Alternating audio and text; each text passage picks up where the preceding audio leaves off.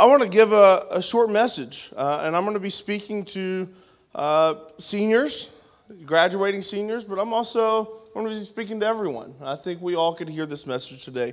Um, but as many of you know, um, seniors, this is not just the end to an old journey, but this is uh, this marks the beginning of a new one, and we are excited to see what God does um, in your lives and your futures, and we're excited just to be a part of it. And um, as you know, you're getting ready, and you probably have been doing this all year long, uh, preparing and planning for your future, trying to figure out what's next and what do I need to do for the rest of my life. Is that what you're trying to figure out right now? Right, Mario? Yeah? I'm listening to you, I'm looking at you. Um, but I, I, just need y'all to hear me, and, and I think all the adults would, would agree, is that you are now a part of a club. And this club is called the I Don't Know What I'm Doing Club. Okay? Um, everyone above the age of 18 is still trying to figure out what they want to do for the rest of their lives. It never, it will never end. I just, I'm just telling you now, just because you have a plan now, your plan will change down the road. Like it's just inevitable. This club sounds a little depressing, but it's not. Um, because no matter where you are in life, graduated high school, young adult in college, young adult, young adult out of college, single, married, no kids, with kids, rich or poor, making plans becomes a daily routine. Right? Making plans become a daily routine. You have to make fi- plans financially, professionally, educationally, personally, relationally, and even spiritually.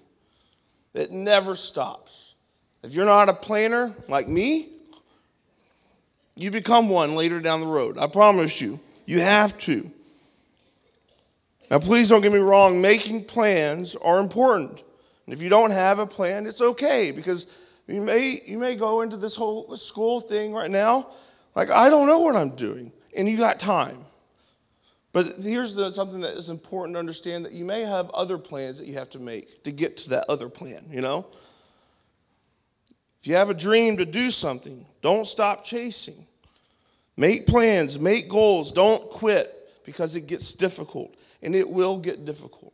There will be obstacles that we will face, every one of us will have to face obstacles obstacles that you you'll have to go around. And sometimes you'll have to to take a little detour just to get to the, the where you want to go. Sometimes the obstacles are things that you just have to to swallow your pride and just go through. You have to you have to go through those moments. And out of those obstacles you end up having to create new plans. And and the plans just never stop. Like if you're not a planner you will become one it never stops. I have this, I have a niece who is absolutely hysterical to be around. She is goofy, she's funny, she wants to make everyone laugh around her. Um, and she's just, a, she's just a fun girl. And her name is Bella, Bella Looper. And one morning, uh, I got a text from her. And I don't get text messages from her very often, uh, well, because she's 10 years old and she doesn't, she doesn't get the opportunity really to text me but it was really exciting to get this text from her one morning and it said good morning uh, uncle chris. And i was really happy and i just woke up with the joy and i said well good morning bella. And then she said guess what today is? Now you can tell that she's related to me because if you see the exclamation mark, question mark, exclamation mark, question mark. Yeah, that's something I do and everything. If you look at the, the bulletin, you'll notice whenever I'm saying something, there's exclamation marks everywhere. You know, like I'm very expressive in my writing. And so that's just that's just her. She's just the same way as me. Now, I didn't really understand what was going on on March 15th, that why she said, Guess what today is? Because it really wasn't anything special. It may be someone's birthday, but it wasn't mine. So I don't know, I don't know what today is. And and I just sit this little confused look. I don't know what's going on. And then she responded, Today is no pants Friday. It's no pants Friday. And I was like, wow. That just excited me. I was like, doing, I know what I'm doing today, right? But then I realized that I'm an adult. I can't do that. I have to go to work. I have to go to church. I don't think Vance would appreciate that. I love, I love the childlike attitude. And then she sends me this meme that says, it goes to this picture life is too short for pants. I love that. Life's too short for pants. She's so funny, and I love that childlike attitude of her being absolutely carefree, absolutely just like whatever happens, happens, worry free. I love that age, right? Do you remember that age? It's awesome. And, and I will just say this my niece has reasons to have a hard time. She has a, she has a, a, disease called spinal muscular atrophy. She's never been able to walk for her entire life. She's an incredible young lady. She loves, she loves people. She doesn't let anything get her down, and she definitely doesn't let her struggles or whatever that define who she is. And I love that about her. She's an incredible little girl. But I think there's something that we need we can learn from this. It's okay to have a day where we can just lay our burdens down and be not give a care of the world, not, not, not to, have a day to be able to breathe and not worry. Would y'all like to have a day like that? A day where, where we can just be intentional about, about just saying, you know what, I'm going to focus on me. I'm going to relax. I'm going to enjoy this moment. We need days like that. We have to, I know there's the schedules and a lot of, especially students today, like, it's, y'all are busy. You need days just to be able to relax. But then there's days that we need to do the opposite. We got to put our pants on, you know? We got, we got to be adults, you know? And, and, uh, elite, and students graduating, like, y'all need to hear that. You're going into a new season. You're, you're becoming an adult. Graduates, you're about to go into a new season. You're about to experience a whole new level of independence. Independence. You have, you have so many opportunities coming your way a future that is bright with endless possibilities. But as you're making your plans and trying to figure out your future, my biggest advice that I can give, my, my number one advice I can give, is make Jesus everything. Is make Jesus everything. Jesus is everything. Luke uh, 9 is a passage where uh, Jesus is walking along with his disciples, and a man said to him, I will follow you wherever you go.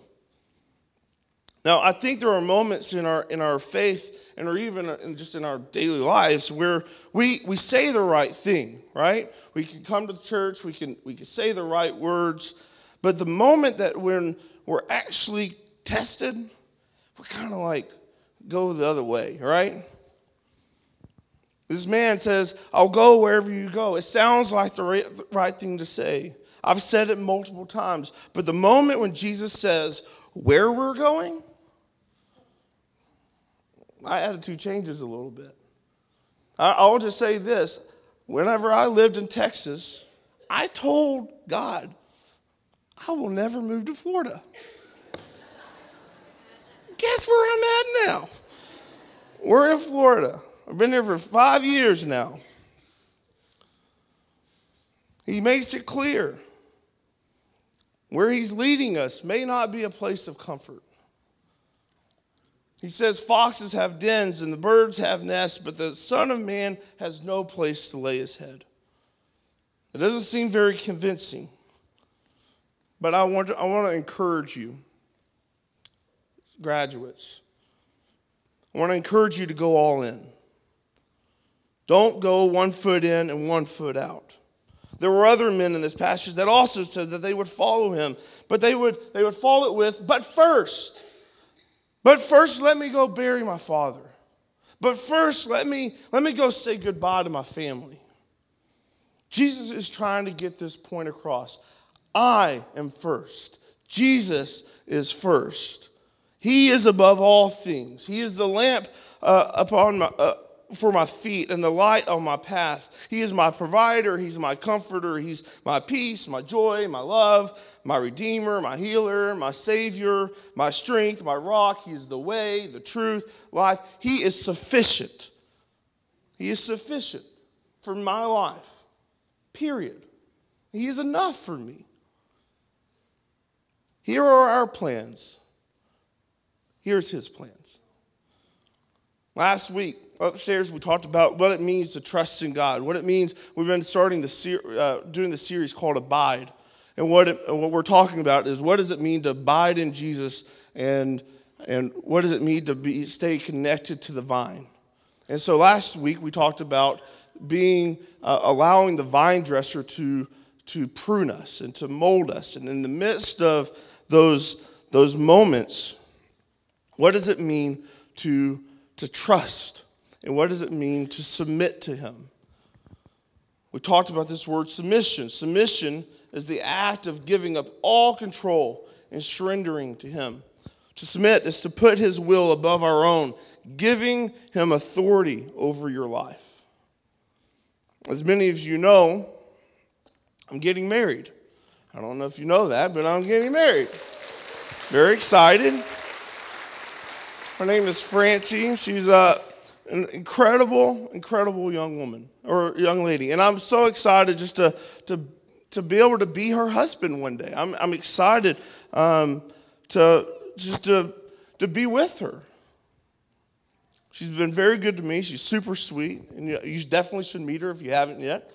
Um, but I've told her this many times. I want to love her well.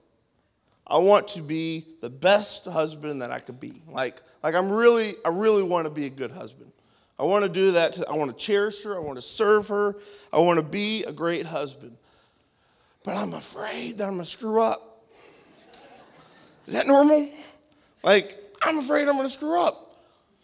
And we started reading this book, and it's called You and Me Forever. And the first chapter kind of wrecked me because the premise of the whole chapter is for me to love her the most, I must love God the most. For me to love her the most, I must love God the most. So, how do I love God the most? I have to put him above all things. I have to put him first, first, and then submit to him. I have to be active in my faith. I have to trust in him. I have to, I have to put his will above my own. So, my word of encouragement to our seniors is to go all in. Don't go one foot in, one foot out. Make him your first, make him your everything, and submit to his will. Let me pray. Dear Jesus, God, thank you for all that you do. God, thank you for this wonderful senior class. God, all that you're doing in their lives, and God, the, the futures that you have ahead of them. God, we are so excited as a church body to, to be able to release them to you and God, give them um, and their, their, their wonderful uh, gifts and talents to this world. And God, I pray that you will just use every one of them for your glory. That God, that you will make them um, um, uh, just vessels of your, of your word and of your gospel, God. God, we trust you. We give this day to you. In your name, amen. Thanks for listening to our podcast. For more information about First Church and our ministries, visit us online at welovefirst.church.